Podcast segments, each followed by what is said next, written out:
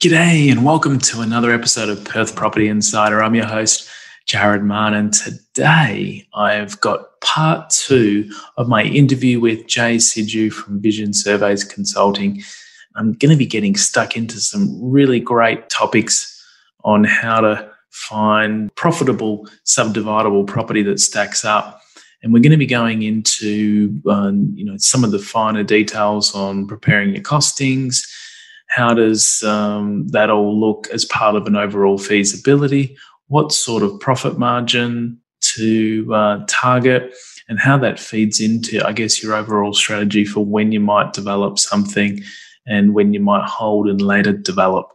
And on a final note, we're going to be touching on variations and how to uncover some hidden potential in returns. So, let's go inside. Welcome to Perth Property Insider, where you will learn how to grow your wealth and improve your life using Perth Property. Our show is brought to you by Investors Edge Real Estate, the highly rated and award-winning property management specialists servicing the whole of Perth. Now, here is your host, Jared Marn. So, where were we? Oh, I've inserted in here about how do you check up on services, because it's a big one that people leave out of the investigation. So with services, you want to try and check out with Double Before You Dig and see what's actually in the area.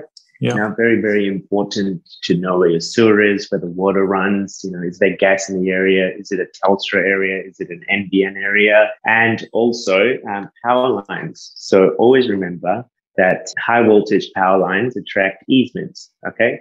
Now, those easements may not be on the property at the particular point in time no. when you purchase it, but when you develop it, I'm going to have to create those easements on that development. They're often not. I mean, people think, oh, it should be on the title or it should be somewhere, but no, West, having worked for Western Power and yeah. I created some of these easements, yeah. it's not done until the subdivision application's in. Yeah, exactly. So, you'll have to go through and create a deed of easement with Western Power. There's an extra cost involved there. To and fro in regards to plan drafting and uh, and actually picking up three D lines. So it's it's a cost, it's an extra cost, but you'll know yeah. that from the start when looking at it as the as, um, and just looking and seeing whether or not that's a um, high voltage power line. Yeah, I mean, I'm always hesitant when high voltage power lines are involved, not because I am an electrical engineer, but I think I'm more aware of the value, the impact that they have on the property. So you've really got to, I mean, I'm selling one at the moment. It's got the massive high tension power lines out the front. Virtually every person that comes up the driveway takes a moment to stare at them. You know, on paper, the value should be, you know, four hundred thousand compared to others. But when they look, uh, one look at those power lines and we're dropping price before uh, they even get to the front door. You get to the front door. It can be factored in, and you can take this into account with your appraising of the end product. But again, I'd prefer not to introduce factors that are going to affect resale, because it's you might find a buyer for it in the hot market, but in a cold one, you're going to struggle too. It's not to say that mm. never, because again, the power line easement could affect the property, but it could be running adjacent to it and not even in the peripheral and not seen. So that could be considerable or worth considering. Exactly. But I'd also be hesitant if it's running right outside and it's the the especially the the higher up the voltage goes, the greater the structures are that then are more noticeable too. So I'm sure you've had to deal with a lot of power lines over your years. More than I have even, because I only did engineering for three years and then I was out. So created my fair share of easements uh, on these ones. Sometimes you just have to make a case with Western Power should you don't think it's required. More often than not, I see something and I just know. So you want to make that into, take that into consideration. Yeah. So the answer to your question again is Double Before You Dig, and also the obvious visual inspection. If you see something that you don't know what it is, ask the question, so that we can actually look into it. The other one with services I just wanted to mention before we move on, because I got duly reminded of it this month, is that if your lot boundary is within fifty metres of the high, you know, any H V power line, a lot of uh, lenders, mor- well, all lenders, mortgage insurers, as far as I'm aware, will not approve lending. Yeah. So well, it basically means that your finance would have to be at eighty percent or less uh, for, you know, you and also your end purchaser. And that can really start to limit your market if you're trying to sell to first home buyers or all the first home buyers at the moment. You know, I'd fall off my chair if one of them had eighty had a twenty percent deposit. They're all they're all coming. They basically take their amount. They look at the budget that they could have if they borrowed at eighty percent, and then they say, actually, I'll borrow higher and get into a better get a better property. And they're always at ninety or ninety-five percent. So yeah, it just cuts out that market straight away.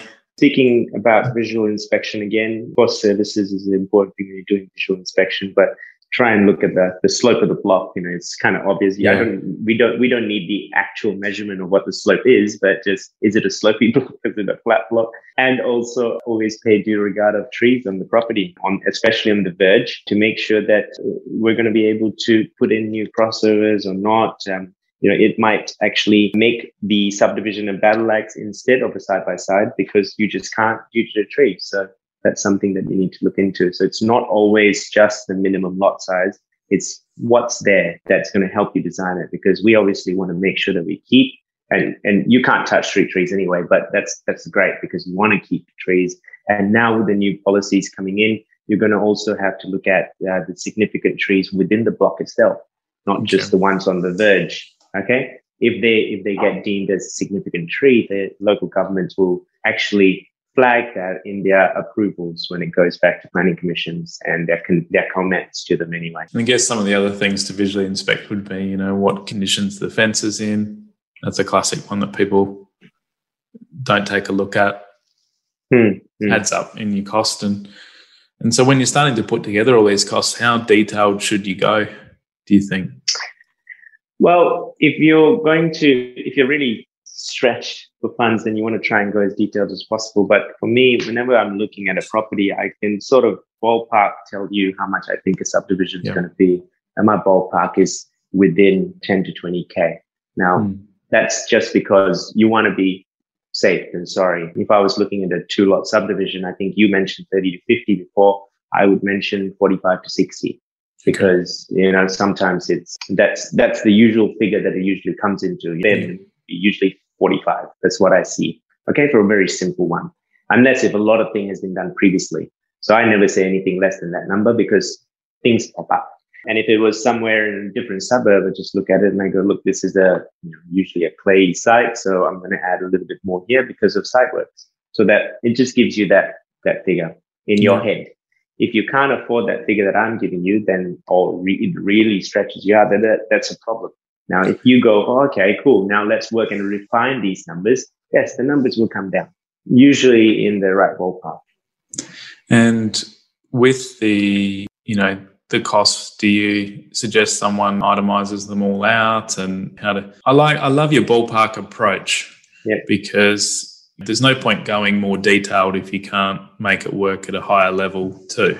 So why I do the ballpark figure is just because more often than not, people are just, you know, should I even look at this property? Yeah. Now that ballpark figure is the first one. It's either if I'm flagging something really, really out there from the site itself or the fund. So if they go, look, I can't afford one hundred thousand dollars for a site in, in Cannington and Gosnells, then you'll look to a different site. If suddenly they go, look, yeah, I'm really interested in this, that ballpark figure, okay, sounds all right, you know, maybe a little bit high. Can you look into this a little bit more? Yes, we itemize yeah. every single thing that is in there, because then you're already going to the next step of, you know, I want to actually do this. I really want to know what exactly is involved. Yeah. And obviously then by doing that, they're also paying for, for time. Yeah. So, you know, ballpark wise, I can look at it for about ten minutes and I can give you, and that's no charge for that. But when I start actually investing time and doing a proper itemized yeah. costing, then you know, that's where it comes in. So it's more so yourself, whether you're committed to it and wanting to spend some money on that start investigation or not. Now, it's very encouraged that you do. But if you've got one hundred properties that you're looking at, exactly. then you might want to start looking at which ones are the best ones that you want to go for. And one hundred is an exaggeration, but I've had clients that come up to me with ten properties. I go, okay, but which one are you leaning more towards? Yeah, exactly. we'd be wrapped up in circles if we people didn't actually get things down to a tighter selection before we gave input on things too. So the more educated our listeners are, the more we can help them as well, because then we can actually give our advice when it's truly needed and when it when it matters. And the other thing to note with these figures for subdivision is that you can't go to a bank and say, I want to do a subdivision, can you give me the money? That has to come out of cash, and or if you've got a loan facility set up secured against something else, you could use the money from that facility. But keep in mind that this is not something you can wrap into your overall loan without, you know, extra security holding that loan, if that makes sense. Getting things down to the the finer point where you're thinking, yep, th- this might stack up. How, what else should we check to see about to make sure it's feasible? Is there anything else that comes to mind that we haven't touched on? More often than not now, with all, well, during the stimulus package anyway, everyone was actually going to look at building the houses. I, I actually am a big believer of thinking of what the end product's going to be and try and make sure that whatever you're selling actually can cater for a good development at the back, or, or someone to come up yeah. and actually be able to build something. So the land and form component is very, very important. So if if it is something that you need to look at, you need to start speaking to your designers, find out, or your architect, find out what you're going to want to build. And more often than not, people were actually trying to stay or retain themselves. Like after they demolished the property to subdivide, they wanted to live in one of the blocks created. Yeah. And if you're going to live in one of the lots created, you don't want to be creating a crappy block. You know, it, it needs to be something that you and your missus and the family are going to be really happy with. Yeah. So think of that design component. And um, and also when you're thinking of design components, tricky subdivisions can be can be um, solved at times, because let's if you can't figure out how the block's going to work, or we need to justify how a subdivision will work, the design of the building itself helps that. Okay, it shows and proves that that can work. And without that, people are just going to go, well, you know, this is this is not a good block. We can't we can't make it work. And when I, by people, I mean local governments, planning commission, and others. Okay. Yep. And I guess the other part to that feasibility is working out what your end prices for things are. So it is really hard when someone comes to me and says, Got, I'm looking to subdivide a property. What can I get for a three by two? And I'm immediately like, okay, what's the land area at the at the rear if it's on a rear? What are you looking to build? What spec level? So I'm going to come back to them with those kind of questions. But I can give them ballparks as well as you do, and yeah. then they can start to see if it's going to work top level before they go deeper. Yeah, and they can chat to builders then, and also get some ballparks from the builder and and get your input as well. So really, it's yeah. a combination of yourself, a builder, a, a real estate agent, and I'd also look at the fallback position of renting out as well. Here's the rental appraisal. What's your plan? Are you looking at keeping them or selling? And I'd still consider the sale aspect even if you are keeping them, because you never know when you may have to sell, and you want to know that you're building something of value that is worth putting all your money in and getting a return. From, you want to return from doing this project if that's your intention. Again, getting back to why you're doing it. And one more thing also, don't know whether we've touched this in the previous one or not, but worth highlighting again, title of your property. You want to yeah. know what kind of title it is. Is it a is it a green title lot that you're purchasing?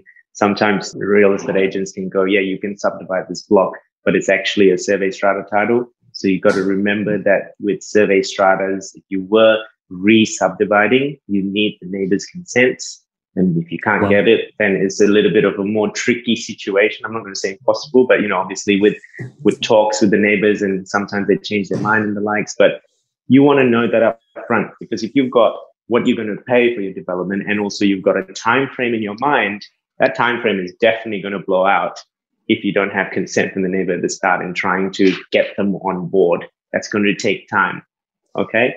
So title is very, very important. So look at the titles. What are the encumbrances on there? Uh, you want to look at restrictive covenants on titles. Sometimes you're going to have mm-hmm. lots which are going to say, look, yes, you can, uh, anything that is built on this, this lot has to be brick and tile, has to be.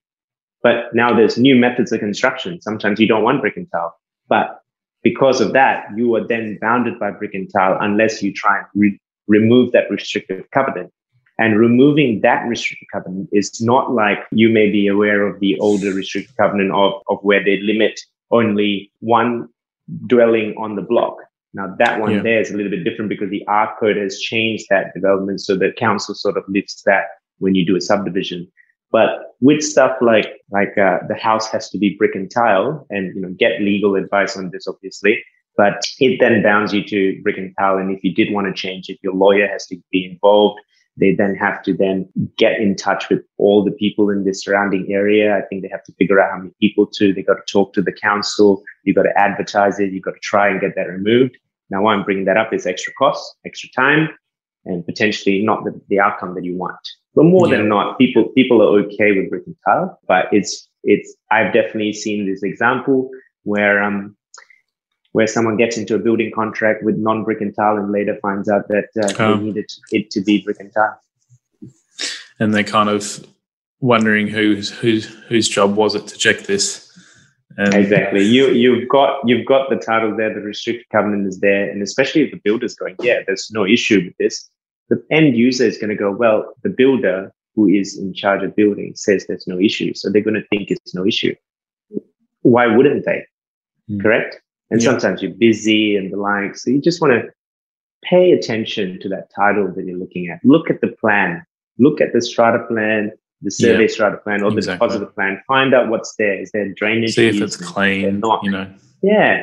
Yeah. Ask the questions. Yeah, for sure. And what is the difference, I guess, ultimately, when we're creating a strata development versus a green title? How does how do we kind of approach what's required for each? Well, if you're creating anything, the basic thing is if you're creating anything with common property, it has to be in, under the strata title that green title does not have common property. Okay? Yep. So if you had to go your access where it's common property, then it has to be survey strata. Yep. Okay? If you're doing subdivision, a normal land subdivision, or if you're doing it as a build, then it has to be built strata. Green title has to be completely independent. That all the services has to be independent. So you've got to have independent power, independent sewer, independent water, everything. Sometimes that lot, when you're actually creating it, you'll need to do more work to get that lot to be independent. And that's where, you know, people have to speak to likes like of you and go, Jared, how much extra would you sell this block if it was a green title? And you go, no difference. Well, if it's no difference, then why would you be spending all this extra money to yeah. do it? And it is very area dependent. And when you're in the more premium areas, people do care a lot more about it. You know, you're going to get your return from doing it. But if you're out in the lower end areas, someone just says, can I still build a house on it? Yes. It's so true. That is the question. It's the exact same thing. And well, that's the the main difference yes. there, really. Uh, but I, I can delve into it a little bit more, but, you know, I can always give you links of stuff to look into. But there's this few things with survey strata as well. Um, The other difference now with the new Title Act changes is you want to make sure that if you've got a two lot plus common property and above and below five lots, you want to make sure that you try and do the small scheme exemption um, schedule of bylaw so that you don't have to do annual general meetings. That is a requirement. You're going to, you, you have to do it. If you didn't put that as a small scheme exemption, uh, then you better start having all these annual meetings and having records of it just in case something happens later because someone's going to ask you. Now, you may, let's say, Jared, for example, you may have a property and you're subdividing it and you're not selling the property, okay? And you've got two lot plus common property. And you go, no, I'm not selling it, Jay. It's all good. I don't want to do the bylaw because why Why would you? But then later when you're going to come and sell, oh, then you're going to have to prove, yeah, it is essential. So then all that costs will come in and you want to try and do it. And why not just have it done at the time of the subdivision and just have it done? Yeah, that's it's just my humble opinion. Uh, it is extra cost, but I, I think it's worth it. And I make sure that all my clients uh, understand and do it. Being the one that sells the properties too and knowing the reactions from buyers, it makes such a big difference. You know, it just makes it so much more sellable too. Yeah, yeah. So. And look, at the end of the day, I'm not the one selling the property, but because if I need to put myself in my client's shoe, they need to make sure that the property's able to be sold, and I'm going to give pointers to help that yep. happen. That's it. And if any pointers that I and I that I give is going to be based on experience as well and what I see out there, or maybe anything that I hear from the likes of you and other people that I deal with from time to time, and how I would have done it differently potentially. So then you try yeah. and remember that and then share that with people. That's all. So when it comes to the actual profit that you're trying to create, I know there's different benchmarks and people have various targets for what they're trying to create. I've always gone off fifteen percent kind of clear cut, and I'd usually do that before taxes are paid, and that's return on total expenses. But other people have different benchmarks. I'd probably suggest you never do anything unless it's ten percent and above, but at ten percent things get very thin on the ground and you can have one cost blowout and you're in trouble. I've, I have preferred to keep it at twenty percent, but especially in the more difficult markets where the market isn't necessarily going with you. Back in, in those times, we'd look for suburbs that were more stable and that you can be more confident in prices, and then you might be willing to forego a bit on your projected margin. But again, it comes down to your confidence factor and how many of these you've done as well. So you may want to target a bit higher on your first. And if you've got a personal factors involved, like you mentioned earlier, if you've if you're creating a, a place to live or a home, you know, you may even do it to break even if it means that you can uh, get into your desired area where there's no other land for sale, for instance. It it may still be worth doing yeah. it to break even. So I can I have a blanket thing of twenty percent. I try and do it, but yeah. you're right. It, it makes it a lot harder in markets like this. But you keep at it. Uh, We managed to find another one recently, so hopefully it works out as as as it uh, as as, it's as what I thought. Yeah, as it's projected. Yeah. So, but that's just something that I have in terms of this is what I want, and so I try yeah. and work towards that. But if I sometimes think that I need to go a little bit lower just to get it, that, that, that's fine. It's just circumstantial. So in this market, it is really tough, and it does seem like people are overpaying for sites. So I thought I'd touch on how do you work your numbers and your overall strategy when everything that you're looking at may not have that sort of margin. What choices do, what are some of the factors in that, do you think? Well, I've actually stuck my ground here because like I just said before, like yeah. um, went to a couple of auctions where I just went, no, I'm not going to do it. You're walking away, yeah. I'm walking away because uh, the, the thing is that some, okay, we've got some investment strategies where we're going to do long-term holds. And yep. that's fine. If it's a long-term hold, I guess you make sure that it it stacks up and that it can actually be developable. And yeah, the numbers yeah. might not quite be there. It might be like a ten percent margin now, but the market's moving up. So you get that quality property. You know it yeah. can be developed. You've checked with Jay. It fully checks out. You know, you're yeah, happy yeah, that it can yeah. be done. The worst thing that I see people do is overpay for something that can't ever be done. And then they only work it out later when they go to do it. Yeah, so, yeah. I the ones the long-term holds usually have rental that, and they have leases in place that are going to go for a while, so the money is still coming in. It's um, yeah. you you have that strategy in place. But for anything that that I want to do personally, which is in the short term, I make sure that it, it works. You know, the numbers are actually, I'm comfortable with those numbers. If they're not, then I'm just yeah. not comfortable with it. What I'm also doing. Uh, you know, also building on top of it, the, the question about, you know, do I build or do I not build? Yeah. So that's the other thing. If you can't sometimes get that figure that you want, then suddenly by adding that build component in it, yes, yes, you need more capital, but that build component comes in and uh, and suddenly that it makes it more viable. So you've got yeah. to make that option. It's not for everyone. You know, I remember when I first started, that could never be in my mind at all. But sometimes with the build, like you may think it's a bigger project building. And it is. Like, let's not let's not pretend otherwise. But your builder can also do a fair bit of the work and running around if you include things in the building contract. And I would still get the titles created side by side, as we've touched on in a previous episode, and get you involved in doing that. Yeah. And sometimes the builder can de-risk things by actually giving you fixed costs for things, when you might not have a handle on all the costs yourself too. So that that's another advantage for someone starting out. Well, yeah. So just just review all the contracts. You know, what, who are you talking to? What What's your discussion with them? What is your end goal with them? They're going to come back with what they think you're suited for But obviously make sure that you review all of those stuff, because sometimes also some of my clients have come back to me saying that, oh, I thought this was going to be done, but it's not. You know, yeah. Yes, we had the discussion, but it's not in writing. So you know, it's yeah, just pointing it out. Just make sure that you're you're aware what you're going to be getting. Where the gaps are. Yeah. Yeah, where the gaps are. Yeah.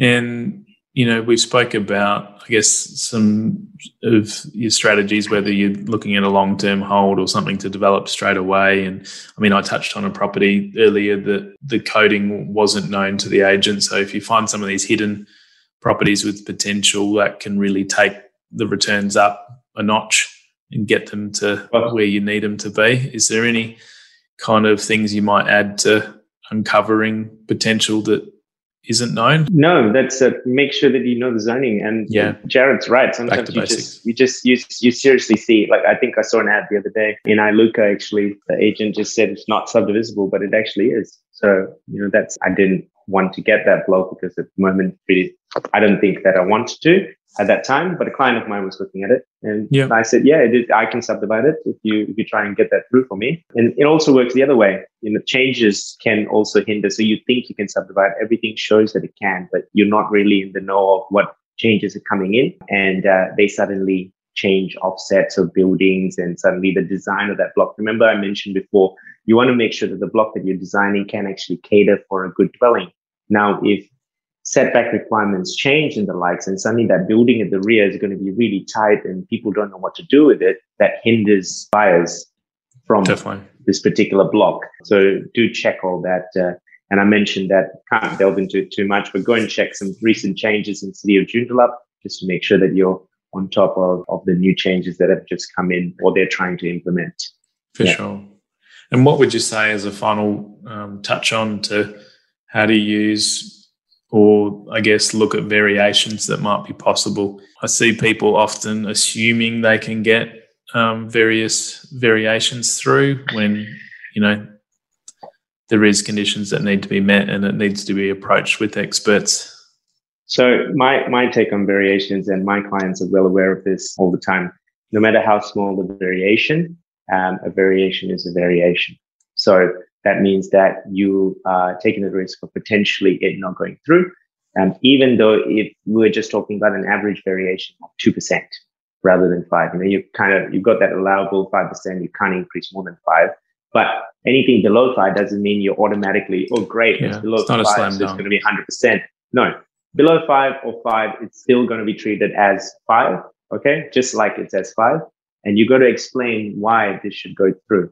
All right. There's, you need to reason and you need to show why it should be subdivided. And that's within that three month process. So whenever a client goes, oh, okay, so you can't guarantee this for me. I said, no, I can't guarantee this for you, but I can tell you what the potential of getting it through is and my thoughts on it before we go in, because I don't want to take on a project that I know is, uh, is one hundred percent not going to get through, because it's, there's a lot of money at stake for clients. And I yeah. want my clients to come back and do more developments. It's not one-time thing. Yeah, yeah. You definitely comes back to your you definitely comes yeah. back to your risk profile as well, doesn't it? If you're exactly. willing to accept the plan B that you won't get your subdivision, and you know, look at does this property actually stack up as a purchase? You know, for a, exactly what are you going to do if it doesn't? You know, basically. Exactly. So. Exactly, exactly. And look, education is a big part of that, and you know, you're a big advocate of that, and I like that. That's why we're in tune with this.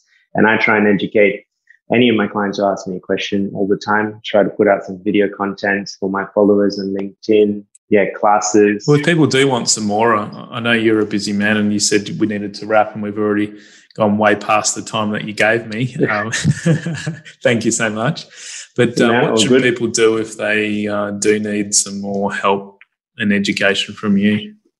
Well, look, um, get in touch with me, and you know, my details are with Jared there. Yeah, we'll put in the show notes. I've also, I've also restarted uh, my mas- our masterclass series um, due to a lot of phone calls and a lot of emails. Um, I stopped it because of COVID, and now it's, you know, with with the high demand, I'm starting it back now, but with a more of a rebrand with, uh, uh, and it's called Land and Form Development Masterclass. So, it, and it's more of a what I mentioned before. You want to think of the development holistically.